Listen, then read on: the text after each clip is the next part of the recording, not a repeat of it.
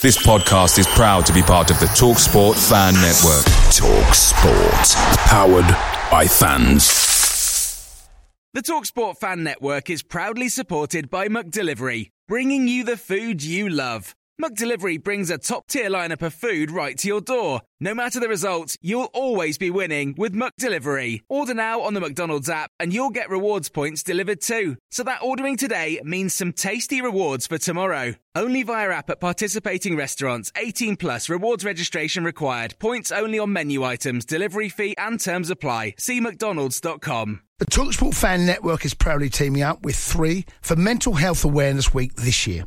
Beyond the pitch, beyond the results, we're here to connect fans, getting them to embrace the highs and lows of supporting your club because we're not just fans, we're a team.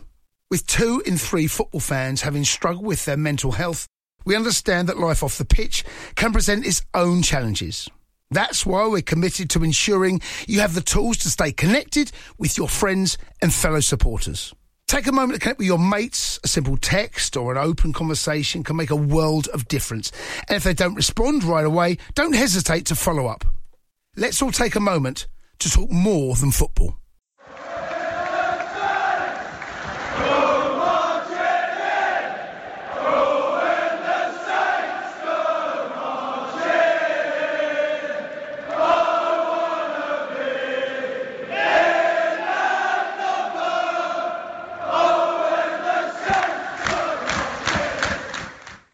Welcome to Total Saints Podcast, episode 21. As ever, your company is gratefully appreciated. My name is Ben Stanfield, at Ben Stanners from Twitter, and in less than the surprising news, Adam Leach, chief sports writer at the Southern Daily Echo, is alongside me, and I hope are ready for action. Adam, how are we doing? Yeah, good, thanks. Yeah, all well, thank you. How about you? Yeah, I think ticking over another frustrating result and uh, trying to uh, drum up some enthusiasm to do the podcast, but I'm sure between us we can get through it. I forgot to ask in the last episode, Adam, whether you'd set yourself any New Year's resolutions. Uh, no.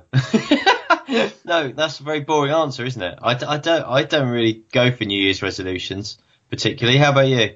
Um, do you know, I actually decided to keep the same one that I had last year, which was that uh, I have a, I have a, I have a, I have a four-year-old and a two-year-old, and I, I said at the start of last year, bearing in mind we were struggling a bit football-wise, that I wouldn't let negative football results get me down too much. And bearing in mind the situation we find ourselves in this time, uh, this year, I've actually decided that that's probably a good one to keep because it's important that I don't let that affect how I spend time with my children, all those sort of things. So through gritted teeth last night after the Watford game, whilst my head was thinking about a million and one handballs, I was uh, very enthusiastically playing with the children, which I thought was a good start. That's amazing. 14 days and you're still going. I know. and I'm probably going to need to keep it up for the next five months, I think. But there we go. So there we go. Cool. Well, before we go on, in light of quite a few new listeners, followers that we've had the privilege of welcoming to Total Saints over the past month or so, I thought I'd quickly refresh on how you can keep in touch with and or contact us if you wished. There's a few ways now, actually. Um, we're on Twitter at Total Saints Pod. We're also on Facebook, facebook.com slash Total Saints Pod or you can email Adam and myself at totalsaintspodcast at yahoo.com. So that's totalsaintspodcast at yahoo.com. In terms of listening to either of our current or previous podcast episodes, there's several options to do that as well. Uh, we're on the iTunes store. You can just search, unsurprisingly, on Total Saints Podcast, where you can download and listen to our previous episodes for free. We're on SoundCloud.com, as you well know. Again, you're starting to see a theme here. You can search on Total Saints Podcast and that'll bring up all of the available episodes on there. And lastly, we're on Acast. So we've just uh, gone on there at request of one of our listeners, acast.com slash Total Saints Pod. Of course, we're always open to hearing about other technological facilities that suit your listening convenience as well. So if you do have any preferred options or recommended sites, then please let us know. And we'll look into how easy it is for us to get set up on them, bearing in mind our minimal budget. Right, this week's podcast, we'll discuss the most recent game against Watford up at Vicarage Road and also look ahead to next week's fixture at Fortress St Mary's versus Tottenham. In the middle of all of that, we're going to undertake one of our ever popular Ask Adams, where we fire a handful of listener questions at Adam, who, as the consummate professional Adam, provides rapid and pertinent answers. Oh, absolutely. I'm, I, I am ready. I'm, I feel like I'm a contestant on a game show. So I, I'm ready and uh, my answers will be incredibly relevant. Now, just before we move on to discuss the Watford game, you may have seen this week on our Twitter and Facebook feeds, I put a, a bit of a shout out out to say that we'd hit 10,000 listeners um, mark of our podcast via SoundCloud. So we'd had over 10,000 listens of our various episodes now. It's a great achievement and one that uh, we're very much appreciative for. Over the past seven days alone, we've had over 1,000 listens to the various podcast episodes. In fact, our last episode, episode 20, which George and Luke were on, is now our second most listened to episode ever after the very first one that Adam and I did back in August. So just wanted to say thanks again to Luke and George for joining us for that. Um, the feedback on last week's episode ranged from sort of very well balanced and constructive to someone saying that it descended a little bit into the blokes down the pub. I just wanted to say, I guess, really, before we moved on, that whilst we, of course, value all of the feedback we get, the podcast is only ever based on our opinion of certain situations and circumstances. We'd certainly never proclaim to represent the views of every fan because I guess, as we know, Adam, football is a, a game of opinions, really, isn't it? And, and, and that'll always be the beauty of it.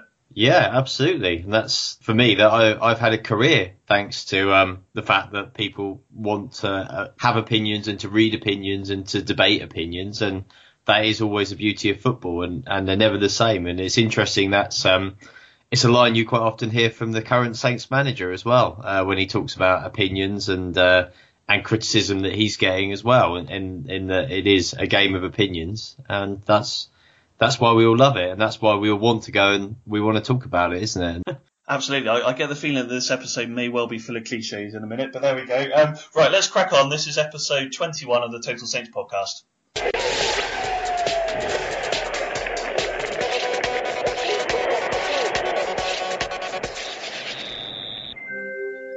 Typical Saints fashion this season, Watford was very much a game of two halves. There's our first cliche, Adam, as we raced into a well-deserved 2-0 half-time lead before again dropping deep and inviting pressure, which eventually saw Watford get an equaliser in the last minute of time, albeit in very controversial circumstances, which we'll go on to discuss in a moment. Let's start with the positives, Adam. A fantastic first half performance, really. Yeah, I, absolutely fantastic. I, I that's I couldn't put it better myself. Really, it was it was really good. It was really encouraging. I think what was interesting um, for me was on, on Thursday before the game. I was at, at Staplewood as usual, speaking to Pellegrino uh, pre-match. Um, you know what? He was in a, a he's quite a, obviously as everybody knows now. He's not like a, a big overbearing character, but he was in a, a comparatively buoyant mood. I felt I really hadn't seen him probably quite so confident um, since he'd been at Saints, which seems odd given everything that's been going on. But I think um, he was pretty happy with the, how well prepared the team were. Uh, I think he was happy with how well focused they are as well. I think there was a few um, comments that he made that I think if you wanted to read between the lines, it, it, suggested a much more settled atmosphere since the Van Dijk situation had been sorted out and an acceptance I think he was suggesting within the squad as well that they are in a, a relegation fight now, and that means rolling up your sleeves and, and getting stuck in and so on and so forth. Uh, so he was in a he was in a in a very good mood, and they really took to the front foot in the first half against Watford, and it was a very very impressive first 45 minutes, and there was players there playing like we haven't seen for a long time. Uh, Shane Long was absolutely superb. Ward Prowse obviously got another two goals. That's that's three in a couple of weeks. And we've always criticised him, saying that's the element, major element of his game that's missing. Uh, they were strong at the back as well. I thought Wesley Hoedt was excellent in the first half, in particular. Just a really good, vibrant uh, performance. They were they were pressing much higher up the pitch than we've seen before. It was it, it was all very positive. It was all very very much in keeping with with the mood um, that Pellegrino had adopted before the game, and you, and you just saw, wow, you know, he obviously had sensed something and sensed it correctly. So, yeah, stop the game at half time, and you'd be very, very happy. I was going to mention about James Ward-Prowse. You, you said there just just before we sort of move on to the second half, but one of the sort of criticisms of him over the last two, three, four years, I guess, is that he hasn't necessarily added goals to his game. You know, that's been one thing that's been missing really. So I guess it's good to see him starting to step up. And okay, it's just three goals and it's only two games, but you know, for someone like him that should be getting forward and scoring more goals, whatever happens now this season, that's hopefully going to give him a bit more confidence to actually start scoring some goals and adding some, you know, that that string to his bow.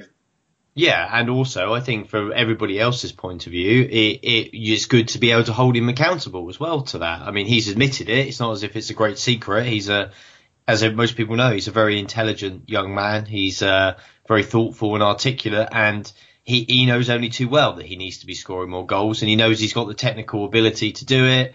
Um, and there's absolutely no reason that, that he shouldn't be uh, delivering more goals, especially as he does get himself into quite a lot of good positions as well. That's, that's excluding set pieces, being open play. And so now you can hold him accountable as well, because you can't turn around and say he can't do it now, because clearly he can do it. Uh, Saints have been missing goals from the attacking uh, midfield area for a long time. That's no great secret. We've talked about it quite a bit as well. And there's quite a few players that need to be providing them, and James Ward-Prowse is one of those. And hopefully he can just keep this going now, and this he becomes a much more regular contributor to the uh, goals scored column.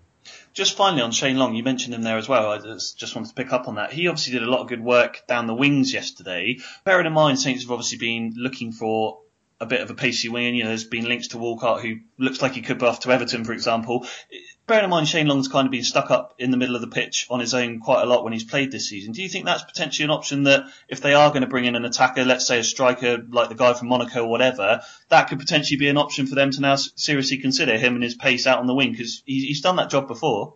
Yeah, and I don't mind him out there, but I don't honestly think it's something that, that they're looking at as a first choice option, really. I, I would be surprised if they went down that route. I mean, we could talk about it a bit more in due course, perhaps, but I'm not convinced that the Walcott deal is totally dead at this stage. Um, so I still think there might be some some legs in that one, and I think that Saints, in an ideal world, would like to get a striker and another attacking midfielder um, as two signings for this window if they could if they could get them through the door.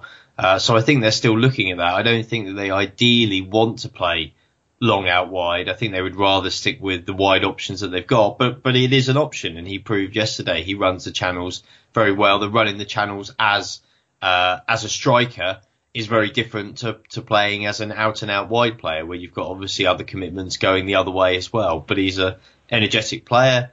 He's got a lot of uh, pace. He's got a lot of quality as well. We all know that this, the finishing obviously has been the one thing that's been um, lacking in the last year or so. Uh, but it was an excellent performance from him, I, I thought. And that in that first half, they, they really couldn't handle him and, and just Saints' attacking uh, ability, albeit Watford were dreadful. So again, another thing that, bo- that bodes well for the future. And, and again, another player I think in Long that at this time when you're struggling, he's an important type of player because everybody knows he's a, he's a good character. He's a real trier. He's a real battler. All right, you might turn around and go, oh, he's not, he's not absolutely top quality in front of goal. Uh, and that's fair enough. But right now, Saints are in a dogfight, and they need people who are going to roll up their sleeves and get stuck in, and not just shrug their shoulders and and not worry. And Shane Long certainly is one of those who's going to get stuck in. So he's a good man to have when the chips are down. I think. So we head in half time, 2 0 up, well on our way to much needed three points. Everyone's buoyant. They've seen a fantastic first half. And then, as ever, Adam, it all goes slightly wrong. I, guess I've mentioned it before, but I'm, I'm, sort of one of those people that very much believes in attack being the, the best form of defence. You know, not going gung ho, obviously, but I think if you continue to push a team lacking confidence backwards, like Watford, I mean, you said there they were pretty poor first half. Obviously, they changed it with Deeney, but if you keep, pushing them back a bit, you should probably go on to win that game convincingly. Um, what, what is, is going on with Saints in the second half of games this season? Because it was another case of dropping back and trying to defend a lead type performance that we already know this season from numerous occasions. We, we just can't do it. Yeah, um, you know what? I think it's two things. I think obviously there's one question which is the the tactical element of it, which is the Pellegrino uh, element of it, and then there's also the mental element of it. And I think it's the the the shorter you are on confidence and belief, I think the deeper you drop. Uh, it's a it's a subconscious thing, and as hard as you might try to to not get into that mindset, I think it's inevitable, and you see it all the time with teams that are really struggling that uh, and and are low on confidence. They do drop deeper and deeper. Uh, you don't keep the ball, which is something else against Palace in the second half and against um, Watford at, uh, at, the weekend in the second half. Just not keeping the ball again, just you know, hopeless long balls straight out. And when the, the opposition are prepared to go very direct, uh, which Watford are, all you're doing is you you get you kind of clear your lines, but because you're so deep, uh, you're just giving the ball straight back to their defence, and you're just being having it shelled back at you again. Um, and that's kind of how it goes. And, and actually, you need to get 10 yards further up the pitch. You need to be further up and, and playing and trying to stay on the front foot if you can. Um, specifically on Watford, uh, I asked Pellegrino after the game about, about the sort of change in the second half and the tactics. Obviously, Watford had brought on uh, Troy Deeney. Clearly, they were going to go much more direct. They later uh, made another switch and brought on Okaka, and, and obviously at that point, it was uh, it was certainly route one. Uh, to say the least, um, and he did the kind of thing that a lot of managers do. So he dropped Romeu uh, deeper to, to effectively try and screen the back four to try and cut out some of that aerial threat before it even reached Deeney.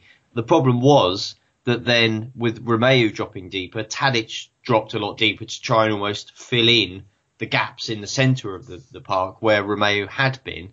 And all of a sudden, you, you effectively had pretty much everybody very, very deep behind the ball. There was no outlet, nobody really able to up there to be able to hold the ball up, nobody able to keep possession. And so Saints just kept giving the ball away again and again and again. So the pressure becomes relentless and it almost becomes sort of a self-fulfilling prophecy that you're so deep, but you can't keep possession. So the ball just keeps coming back more and more and more. And then you've got to weigh up when you're watching it, how much of this is tactical. Uh, obviously Pellegrino made that decision to drop Romeu deeper, um, and, and whether that's a mistake or not, and how much of it is the, the confidence being shot in the players and them just getting increasingly nervous. And when you get nervous, you kind of don't really want the ball. You're happy just to get rid of it. You drop deeper because it, you know, subconsciously you feel like, oh, the deeper we are, the, the harder it is for them to score. They can't get in behind us, etc., etc., etc. I think the two things probably do go hand in hand, uh, to a certain extent it was a real shame yesterday because Saints were so positive in the first half, and it felt like it was going to be a big day and a real turning point, and for for it to end like that was was just was just really I felt quite crushing for them, and and I hope that they can take the positives out of it, and I hope that they don't just get uh, relentlessly hammered over the next week by uh, by by too much negativity. Because uh, I don't think that's going to do them any good. I think that's only going to they're going to going to shoot their confidence down even further, and, and I think that is part of the problem.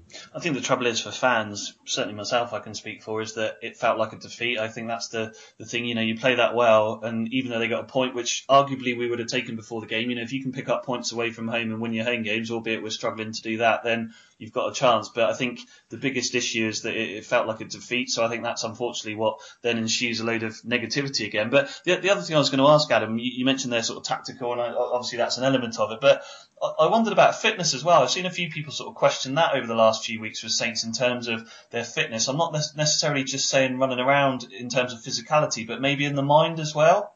Well, perhaps, but again, I think um, very hard to judge the physicality and, the actual fitness levels um, from the outside. I think it's that's actually a very difficult call, uh, and you you just have to trust. I think that the club's sports science uh, department, like all Premier League sports science department, is absolutely massive. They've got state of the art technology. They should. The, there is absolutely no excuse for the players not to be very very fit, and they should have all the data to back up that they're as fit as anybody else. So I think you just have to kind of trust that that's happening because it's very hard to, from the outside, to say otherwise. In terms of mentally, again, I, I think it comes back to confidence and belief. You have that extra yard of pace.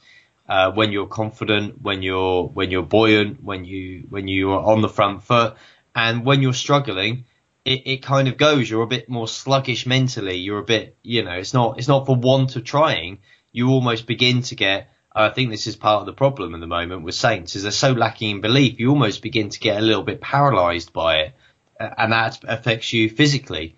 Uh, that you're not as sharp as you as you should be mentally, which means you're not as sharp as you are physically. And I think that is part of the problem. But I honestly believe that this is a a confidence and a belief thing, and it's only the sort of thing that you turn around with better results.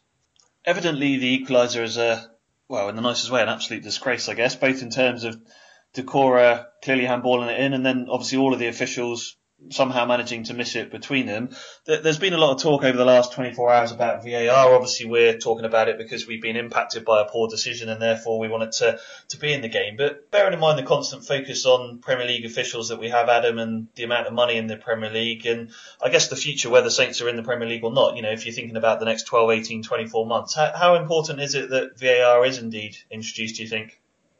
Well, I think I think it's inevitable. Uh, it's it's really is belated, isn't it, that it's happening? It, should probably have happened a long time ago. I'm I'm only amazed, really, that there's probably not been even greater uproar um, in terms of uh, potential legal cases brought against decisions that have cost teams huge amounts of money or incredibly uh, dearly, especially when the technology is available there, because it feels like we live in in an increasingly litigious time, and and that sport is uh, certainly no stranger to that either. I know it's more of an American thing to go down that route, but I think inevitably when you've got the technology there, you need to use it. And I've I've always been a, sort of an advocate of you either have to use the technology to get decisions right, or you need to not be using the technology as much for Sky TV, for example, or, or when you're watching a game live. It seems ludicrous that we can sit at home and, and watch 20 angles um, in incredibly slow motion, trying to pick apart a decision, and yet the referee gets one moment in the blink of which comes and goes in the blink of an eye, where even if he's a good official, he could be obstructed by somebody else and so not be able to see it properly, and he has to make that decision there, and then we can all sit at home well, and the pundits in the studio are some of the worst with all the technology, slamming referees and saying how terrible they are and what a disgrace their decisions are. Um, when they've got the benefit of, of all this technology, I mean, it, it just seems absolutely bonkers to me that that they haven't. There's been no thought that either you need to use the technology in the game to make it better, or you, which which is the obvious answer, or the retrograde step, which was you need to have less technology to prove how badly the, the, some of the decisions are going, because it doesn't seem really a particularly level playing field for the referees and the officials either, and, and, they've got a difficult enough job as it is. Yeah, maybe they should have spotted it yesterday. I have to say, our view was poor. We were we sit uh, at Watford. We were sort of in the towards the Saints fans who are right up the opposite corner to where the goal went in, um, so it's not exactly the best view at all uh, of the incident. But at the time, I can't say that where, where, we were sat, it looked like an obvious handball at all. It didn't. I mean, I, the first I really thought, oh, hang on, was when I saw Cedric uh, Soares and his reaction, which was so emphatic. It was one of those, you know, when you watch players, you can kind of get that, that feeling of whether they're just trying to mug off the officials or, or whether they genuinely believe something. And he, he seems so adamant that it was handball that at that point I suddenly thought, blimey, I bet he's handled this in because it, I don't think he would be going this nuts if it was just like a bit of a lame appeal. Um, and sure enough, that that's how it proved. But it is hard. Like I said, in that one blink of an eye, all right from a poor vantage point, which we had. To me, I didn't think it was handball. Obviously, it was. It clearly was. But the referees only get gets that blink of an eye to make the decision. I, I, guess it sounds a little bit bitter, and there's certainly been some bits around about it today. But do you think if it had been a, a Man United and Mourinho moaning about it, or a Klopp and Liverpool moaning about it, there'd, there'd be a lot more of a of an outcry to get VAR installed. Than uh, you know, I, to be credit, I thought Pellegrino was very diplomatic afterwards, considering it was two massive points dropped for him and the pressure that he's under. So, do you think it, it probably doesn't help that Saints are quite a, an unfashionable club, and therefore it will almost get swept under the carpet a little bit? Uh, well, there would be more focus on it. There, it would be more intense if there was if there was more riding on it at the top end of the table, one of the big clubs. There would be more on it in the media, but I don't. I don't think it would necessarily start some kind of campaign that it, that it has to come in and it has to come in now because one of the big clubs has has been robbed of a decision. I think it's just increasing evidence uh, that that it needs to happen. I don't necessarily buy that. Um, that Saints, uh, you know, people just don't won't care because it's Southampton. Yeah, people care a bit less because it's Southampton, but I still think people watch Match of the Day and they see poor decisions, and and the league as a whole needs it. Um, let's be fair, there have been decisions this season that have gone against a few of the big clubs as well, where VAR might have changed uh, changed the ruling uh, as well. So I think it's just an increasing uh, mountain of evidence that's piling up that um, that it, it, probably needs to come in. It needs to be. I think I agree. Pellegrino. I agree with everything Pellegrino said about it, and I thought he handled himself again uh, with great dignity after the game. Yeah, I agree. Um, very, very impressed with him after the after the game and his comments again. Uh, I think he's doing a he's doing a remarkable job actually of holding himself together in such difficult circumstances. But yeah, I completely agree with his pre-match comments about VAR. We can't just bring it in it needs to come in, I think, but we can't just bring it in willy nilly just because of a few incidents. It needs to come in. We need to work out a proper and analyse how it works and find a proper system for it to work out a proper uh, way that are we going to have appeals like in cricket? Um, are we going to have some other way of doing it? Are we going to have what we saw in the uh, League Cup and the FA Cup recently? All that I think needs to be needs to be thought about. We need to trial it and analyse it and come up with the best system. But I think now the genie's out of the bottle and now it's starting to be used. It's just inevitable it's going to happen. But I, I think we really need to make sure we get the system right and the system in which it's going to be used, the context in which it's used, correct. Because if we don't, I think there is there is still a danger that it could kind of spoil the game as a spectacle. So I think it's important that that balance is right before it's brought in uh, fully. Just to finish on Watford then, in summary, it's now 11 points lost by Saints from winning positions this season, Adam, and just one gained at home to Newcastle when they've been behind. Um, as a fan, there's worryingly how much uh, similarities there are between this season and the 04 05 season when Saints got relegated. I mean, even yesterday, it sort of reminded me a bit of that Everton home game where Saints played really, really well, and Marcus Bent popped one in in the last minute to make it two, and a game Saints should have won. And you know, the, the more you look at it, the statistics are starting to say that it's it's going to be a pretty nervy end to the season now. Yeah, I, mean we've we've been talking about it and suspecting it for a few weeks, but it's it's hard to see how it's not going to be nervy. I mean, the, there is still the chance, obviously, two or three wins, and, and we know how tight the table is. You'll suddenly be, you know, put, pushed up back into a mid-table and, and being able to take a bit of a a deep breath again and, and take stock. But where Saints are now, where their confidence is, it does remind me of the season they were relegated. There's obviously been a lot of parallels. Um, all those winnable home matches early in the season that didn't yield the points that they should have done. Uh, we all remember that very well. Obviously, at that point, they did change the manager. Things did get better under Harry, but um, the kind of fixture list was against them. And also, the one thing is talking about confidence and belief. The rot had set in, and that's kind of my point. Once once you're gone mentally, it's hard to get it back. I think the they've got uh, really two chances. One is that they completely turn it around by their own own means, and and the other one is that they recruit really well in this transfer window, and the new signings prove to be the catalyst, and, and that turns it around. Because I think as it as it is, as it's going along um, I'm not saying they're going to get relegated. It's obviously very tight. There's a lot, a lot of teams in it now, but they're in trouble, aren't they? And after Tottenham at the weekend, they've got really a massive two games then. Uh, once the cup game's out of the way, I mean, you've been off the cup game, forget that. Um, I, I, to be honest with you, at this stage, I would say to him, if I was advising Pellegrino, um, as much as you might feel like you need a win, I, I wouldn't I wouldn't risk anybody. I'd almost fess up. I'd front it up for the fans and probably go, look, come if you want, but we're not going to play a very strong team. Yeah. Um, come and see the next generation of players because in the days after that, we've got to play Brighton and West Brom. Yeah. And if, if they didn't beat Spurs and those two games went badly, you'd be feeling that you were down probably. Yeah. So you've got to you've got to prioritise those games. And it's a big point in the season. Is it March the games where they're playing all those teams all away from home, or the clubs that are around them. There's still a lot of water to go under the bridge in this season. Um, but but again, I come back to the point that I, I made continually uh, when people have said to me all the time about changing the manager. Well, we discussed it in some depth. I won't retread it all next week, but I still feel that the most important thing is they've got to make some good signings in this transfer window. That's their best way out of this.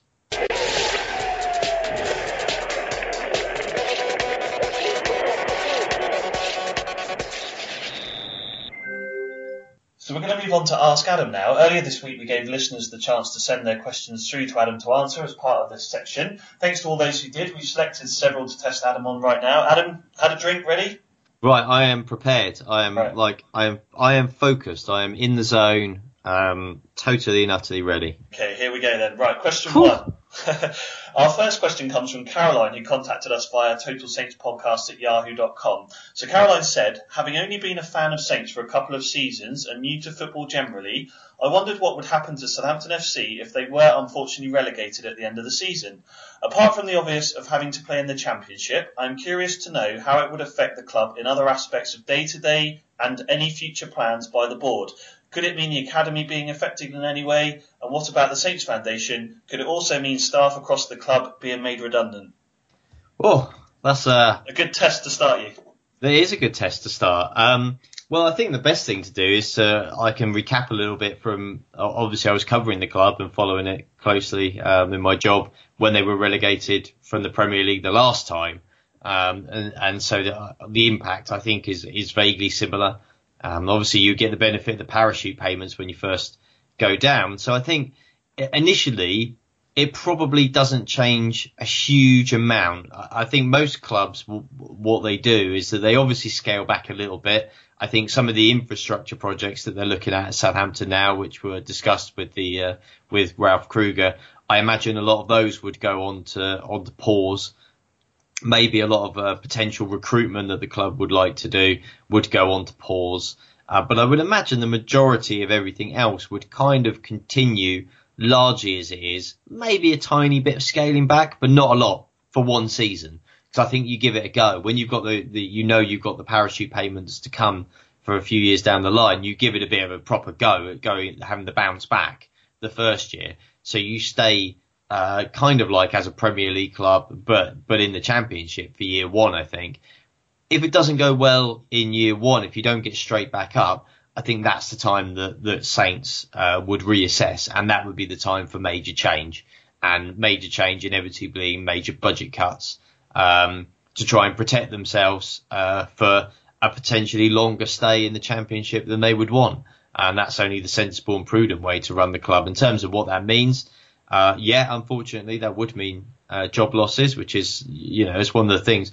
If, if I'm honest, one of the reasons I'm most uh, keen for Saints to stay in the Premier League is I have an awful lot of friends that work at the club, and I, I would hate to see their jobs uh, under threat or at risk or anything like that. Because ultimately, one thing I can guarantee from having seen this before is that it's the people, the hard-working, honest staff who work long hours for an honest day's pay, like uh, like all the rest of us do, they're the ones who end up suffering when the club get relegated. It's not the people that cause the relegation. I can guarantee you that. It's not the players, the management, the board. They're not the ones that will end up suffering because they will, they're all earning a lot of money and they've all got a lot of money. It will be the, uh, the average, the average staff that, that end up suffering. And it was last time, sadly, when they didn't come back. And obviously things got a lot worse from there, as we all know.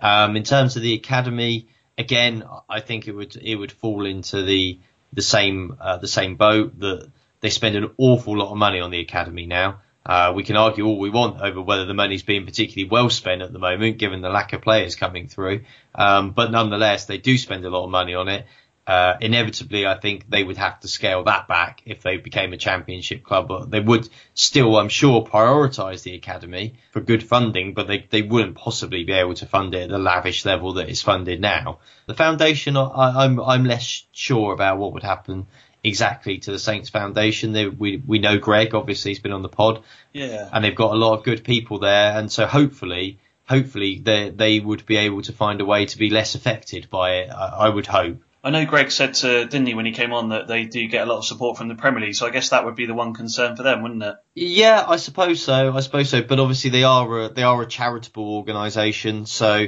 even though the funding may may change, I guess that there are other ways and means for them to potentially try and raise money and get it in. They're not uh, obviously they get a lot of their funding from the Premier League, from the football club, etc. But they're not only uh, solely relying on on that income. Uh, again, it, I'm sure it would have some impact, but you would hope it wouldn't be too serious. But uh, yeah, I think I think in summary, year one probably you wouldn't see too much change from exactly how it is uh, now. Um, obviously, we'd expect to change in the playing squad, etc. But um, wouldn't see too many changes if they didn't come straight back up. I think year two is is the that summer after the first season of the championship is when you'd see a lot of a lot of changes.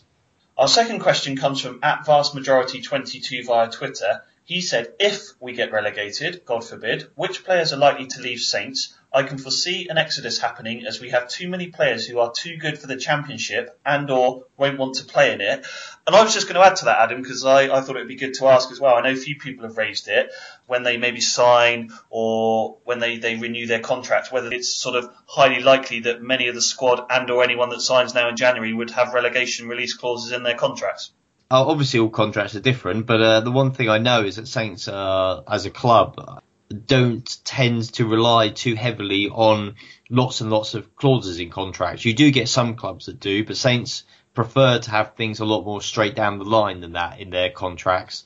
Um, and I think that has served them well in terms of actually when they've sold players and they've made money because the contracts have been very clear about about what what is and isn't happening. And in terms of a relegation clause, the difficulty obviously they've got in just general terms of recruitment now is is not only have you got to find players that that are going to good enough to make a difference to you that clubs are going to want to let go at this time of the year uh, and not get ripped off too badly in the process. You probably get ripped off a bit, um, but not too badly. But then you've got to convince the players to come. And obviously at this point in time, it's, it is a harder sell. Mauricio Pellegrino said that he'd like permanent signings rather than loans. I think that's uh, the right way for Saints to try and go because they need players coming in who are invested in the squad. And the, the difficulty is where the balance lies for Saints because they won't want to put relegation clauses in because obviously you may as well get a loan because less incentive uh, for performance there. But also, right now, they're probably going to want to insert into those contracts the kind of clauses that Saints uh, got into a lot of contracts under Rupert Lowe, which was a, a 50% pay cut basically for the majority of the players if the club got relegated. Now, if you were looking at this situation, if you had a choice of clubs to go to that weren't all threatened with relegation, you wouldn't be too happy about going to a club, go, well, okay, well, I'll take a gamble on Saints in the bottom three. If Saints were going, oh yeah, but you won't be able to get out, and also we're going to cut your wages in half if we go down. Um, I think that a lot of players would turn around and go, well, okay, I'll go somewhere else then, the where they won't do that, and where they're not threatened with relegation. So they're in a very difficult uh, bargaining position generally, and that's something they'll have to weigh up on an individual uh, basis, depending on what players they, they want to get in, and I'm sure there'll be a lot of negotiation with that even though it's not something they would normally like to do. So I think hopefully that answers that part of the question. In terms of who would go, well, uh, I, am not going to run through the entire squad and, and say yes or no, but I, I think you would see a, a, fairly high turnover of players. I, I would expect that. Um, I think that's one thing about teams that get relegated. And uh, I've always laughed a little bit when I've occasionally had a glance back at the, the sides that were playing in the year um, that Saints got relegated from the Premier League last time, and you look at some of the names and you go, "Oh, blimey, yeah, God, I've forgotten all about him. Oh, I forgot he played for Saints. You, you know, a bit like that." And that's kind of, I think that's what the one thing that worries me slightly is that there is sort of that slight faceless element to some of the uh, squad at the moment, and I want that's you you feel like that's sort of a little bit of the, another thing that falls into the bracket of potentially history repeating itself. But I think there would be a substantial turnover of players. I think a lot of players would seek to leave the club, but again, it would be uh, only there. There were a few that you would go, okay, well, clearly they're established international footballers. Then they're going to need uh, to, they're going to want to leave for their own uh, sake. But then some of the others, they might want to leave, but Saints can't let everybody go. Uh, they're going to need a good team still. They're going to want a good team because they would still want to come back up. And also, uh, I, I, would I would also suggest that if you're in a squad that's just been relegated, that um, perhaps you're not as good as you might think you are. So, do other clubs want you, and would they pay the price that Saints would want? It's all speculation. Hopefully, none of this will actually happen. Um, and hopefully, we won't have to worry about life in the Championship too much. It is only January, but um, yeah, I, I, I, would expect a big turnover of players. The moral of the first two questions to Saints then is don't get relegated. Yeah, that's right. Yeah. Oh my goodness, this is really getting really depressing, isn't it? it? All is, the questions well, yeah. are about what happens when they're relegated. No, it's the 14th of January. I know. Well, I've already resigned myself. It makes it a bit easier to deal with, I think. Well, there we go. So anyway, right. Question three. Um, the last one. So Charlie Hawkins at Charlie Hawk 93 said, "I'm intrigued to know what Adam thinks about Bertrand's form and attitude this season. I'm sure we all agree he's been a great since he arrived at Saints, but this season." has been a strange one for him in regards to form and particularly body language. Has he got his eye on a transfer away, whatever happens? And I was also going to add on to that one as well, Adam, because I thought he looked pretty good going forward against Watford first half. But when you look particularly at the first goal, he was just sort of stood watching without challenging it. And he had that incident with a, a couple of idiots, I'll call them, at uh, after the Crystal Palace game, not necessarily directly because of his performance, but not particularly nice when you're getting fans in your face after a game like that. So I know we don't want to necessarily pick on one player, but in terms of Charlie's question, and you see Man City at Liverpool without a left back and things like that, do, do you think he's someone that's probably looking to get away whether they stay up or not? I think that he is probably somebody who will be coveted by other clubs. Whether he's looking to get away, I, I think that's a that's a hard thing to to quantify and a hard thing to say, and I wouldn't I wouldn't wish to say that without uh, knowing for sure because I'm not in his I'm not in his head. Obviously, I don't know what he's thinking, but uh, he's obviously establishing himself as the England left back. Uh, going to the World Cup, he might well be the first pick potentially in that position for England as well. Uh, he's obviously wants to play at as high a level as he can. Uh, at the age he is, he probably has one big move in him now. Um, and if it doesn't happen relatively soon, then it probably won't happen, I would guess. And so from that point of view, uh, it would be rather hard to blame him if he um, had an eye on on something else. Um, he has done well for Saints. I, I, wouldn't be entirely surprised to see him go in the summer. Um, not not that's not from any inside knowledge of, of a deal being imminent or, or being pre-negotiated, but I think uh, he's probably would feel that he's done his bit at Saints. He's he's sort of provided the service that's uh, been required of him, and so or, you know I think this season for him probably has been a little more inconsistent than than he would absolutely ideally like, but I still think overall he's been pretty good for them. He's still when they play uh, the right team in the right system, he is still one of the biggest attacking threats for the club from, from left back. I, I really believe that. And defensively, he's very solid as well. I think he would be um, very sorely missed, but it wouldn't overly surprise me if one of the big clubs decided uh, to take a punt on him at some point, probably in the summer, I guess. Excellent, thank you, Adam. That's the end of this edition of Ask Adam. Thanks Phew. to everyone. well done. Um, thanks to everyone who sent a question in, and apologies to those who we didn't get around to answering this time. Um, we'll certainly look to do another one before the end of the season, so we'll try and cover off any questions that got missed this time. But yeah, Adam, thanks and uh, well done.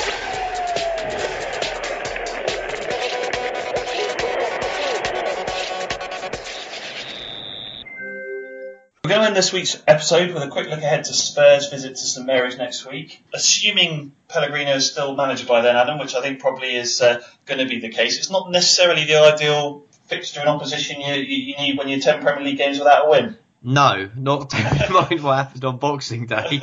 Um, and given that Spurs don't look like their doesn't look like their form has uh, uh, dipped much, judging by their result against Everton as well. So yeah, it's not what Saints need right now, is it? Um, well, conversely, uh, yeah, you have to try and find a positive because it, it, it, looks like a horrible match for them right now. But if you can find a positive, it has to be that if the fight back is going to start somewhere, then you want it to be, uh, you know, what better way than a big team at home in front of your own fans? I mean, anybody who watched the uh, Bournemouth game against Arsenal probably would have thought the same there. And, and actually, Saints against the big clubs, yes, they got they got, obviously got smashed by Tottenham, but they got a very creditable point at Old Trafford. They obviously drew with Arsenal as well. This is all in very recent history. Did alright at Man City. Yeah, did alright at Man City. So they're not without hope against the big the big clubs. They have played well. It's obviously that Tottenham were the one that uh, gave them a bit of a doing at, um, at Wembley. So it's not really what you'd want. But I, I honestly think that um, I think maybe it's time for people to try and begin to accept that that it's just going to have to be a case of whether you like it or not, trying to get behind him and trying to support him and the, and the team because um, there comes a time when it's like, well, well, we got 15 games to go now. There has been a, a slight improvement in performances. Um, there have been there has been a win and a draw in the last two games. I don't really foresee at this point in time, unless something very surprising happens, that he'll be gone before the Tottenham game. And then you're beginning to look at 14 games uh, left of the season. Where's the value in changing him? Where's the value in changing once you get that far down the line? I mean, we're, we're beginning to eye the running, really. I mean, I think that Saints are that the longer they are sticking with him, the more likely it is that they need to stick with him for the rest of the season. Like I said, I think there comes a point where needs must as supporters, and, and it's, it's time to get behind him. And if something is to happen, then you just need one of these times. It's ins- inspiration. You need, you know, in the next couple of days, early this week, a couple of great signings to come in, and, and the mood's lifted, and suddenly a battling win against Tottenham, and everything feels so different.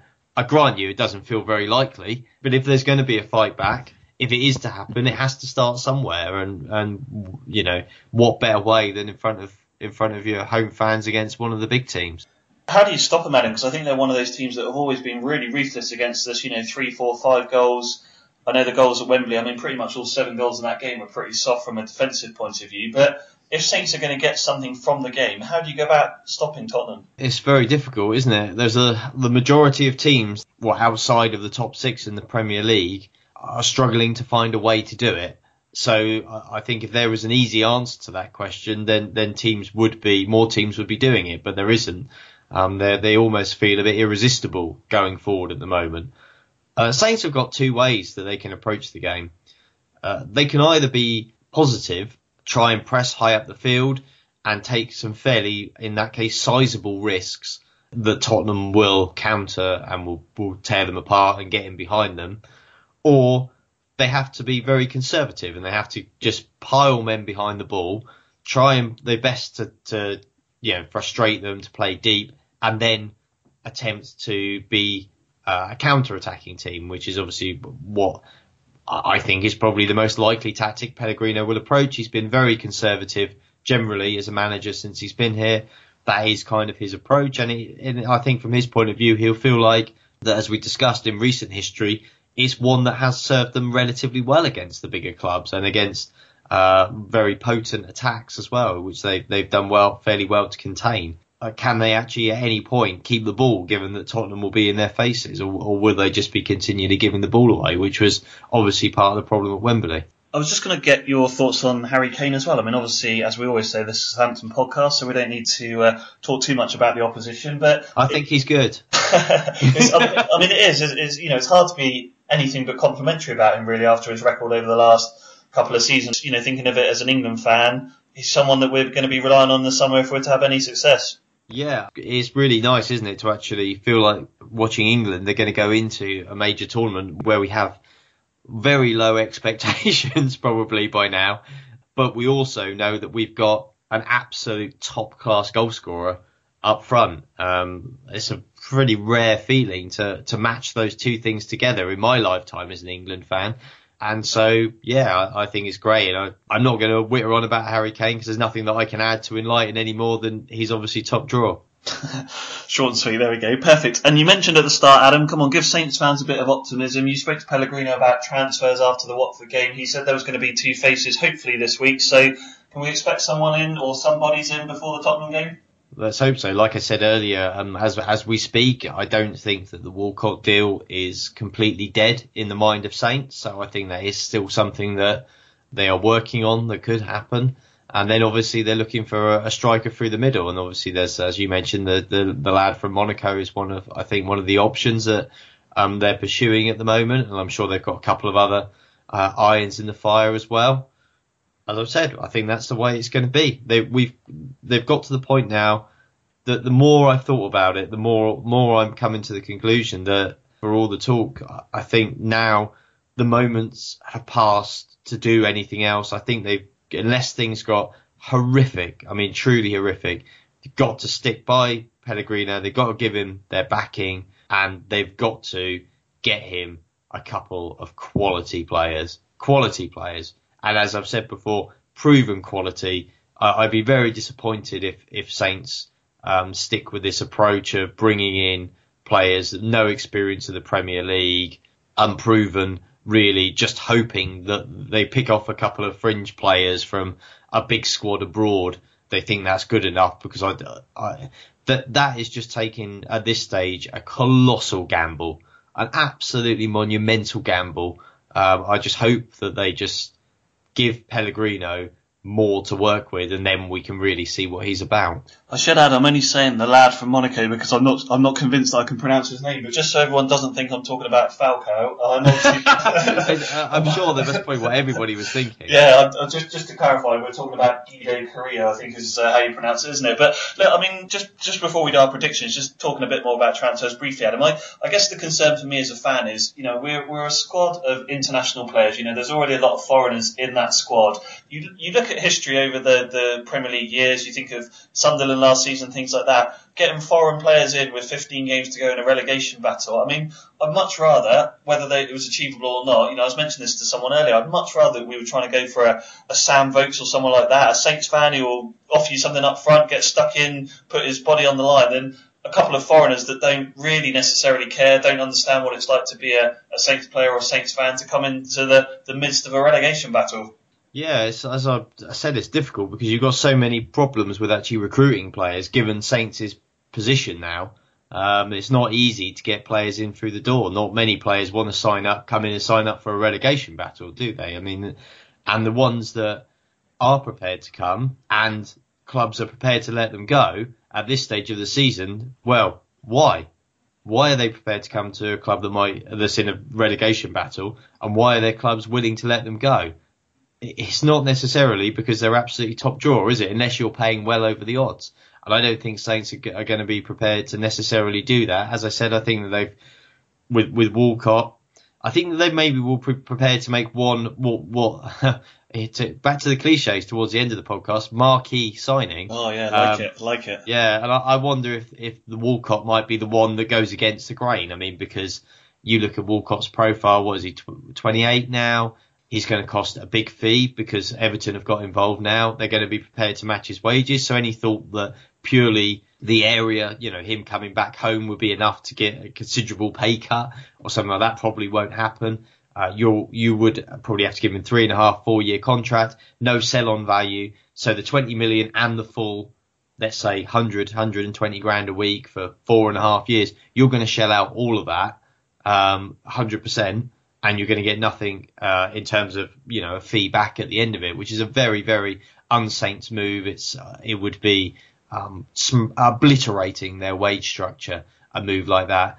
Um, but I, I, wonder if they feel like they need to do it for somebody, at least to inject some, as well as a good player, some sort of feel good into the club. If it's not to be him, then I wonder if they will attempt to do it with somebody else because I think they, they probably recognise the need to, to try and lift the mood as well as provide some quality players for Pellegrino. And I think at the very least, the noises I'm getting looking attacking midfield and striker, I think is the positions at least we would all say uh, well, that's that's really where they could do with a lift. Right.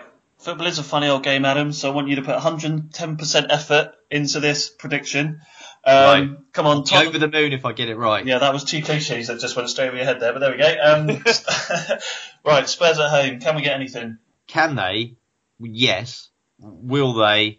Uh, am I doing a prediction now? Yeah, you are. Yeah, uh, it sounds I, like I, a bad I, one. It sounds like a bad one. Yeah, sorry. I'm. I still think I'm going to have to. Well, you never know. A big lift of a couple of signings might change things, but I can only judge on, on where we are today as we speak. And uh, I, I'm afraid I have to go for a 3 1 Tottenham win. Oh, you're not a million miles away from me there, Ed. So I've. Uh, unfortunately, I'm the same as you. Under the current setup, I've gone Spurs to win 3 0, so I'm not even giving us a goal, I'm afraid. But uh, oh. I just. Uh, I just think they'll. I just think they'll be too good. They're ruthless. They'll um, take the game to us. They'll pass it around us, and before we know it, it will be game over. The fans will be leaving in their thousands, and there'll probably be a white hanky protest. Oh wow, wow! I mean, you've really built this as a good game, haven't you? It's something to really look forward to. But yeah, I mean, it's, it's we we know it's going to be a really tough afternoon for them. It would be great if they could get something, but at the same time I don't necessarily think that their chances of staying in the league or not are going to hinge on games against the likes of Tottenham, really, are they? They're going to hinge on your your Brighton and West Brom back to backs. When you go to Swansea, how do you do that? That's going to be the crunch games. You look at the table now; they're probably not even going to need 40 points to stay up, given the way that the division is and the number of teams that are been sucked into this now and that are within a. You know, you could throw a hanky over half the division, couldn't you? And you, with a couple of wins, you go from second bottom to about 10th. So you would just want to see, I think, a, a, spirited performance and some continued signs of improvement. And then anything you get from it's a bonus. But the big, the bigger games in the context of the season are probably to come.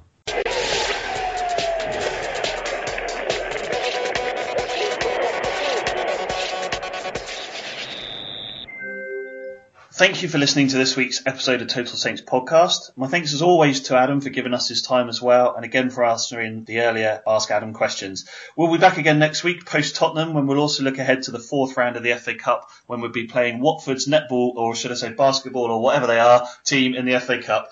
This is Total Saints podcast. I've been Ben Stanfield. Keep marching in. The Talksport Fan Network is proudly teaming up with three for Mental Health Awareness Week this year. Beyond the pitch, beyond the results, we're here to connect fans, getting them to embrace the highs and lows of supporting your club because we're not just fans, we're a team. With two in three football fans having struggled with their mental health, we understand that life off the pitch can present its own challenges. That's why we're committed to ensuring you have the tools to stay connected with your friends and fellow supporters. Take a moment to connect with your mates. A simple text or an open conversation can make a world of difference. And if they don't respond right away, don't hesitate to follow up. Let's all take a moment to talk more than football. Away days are great, but there's nothing quite like playing at home. The same goes for McDonald's. Maximize your home ground advantage with McDelivery. Order now on the McDonald's app. At participating restaurants, 18 plus serving times, delivery fee and terms apply. See McDonald's.com. This podcast is proud to be part of the TalkSport Fan Network. Talk Sport. Powered by fans.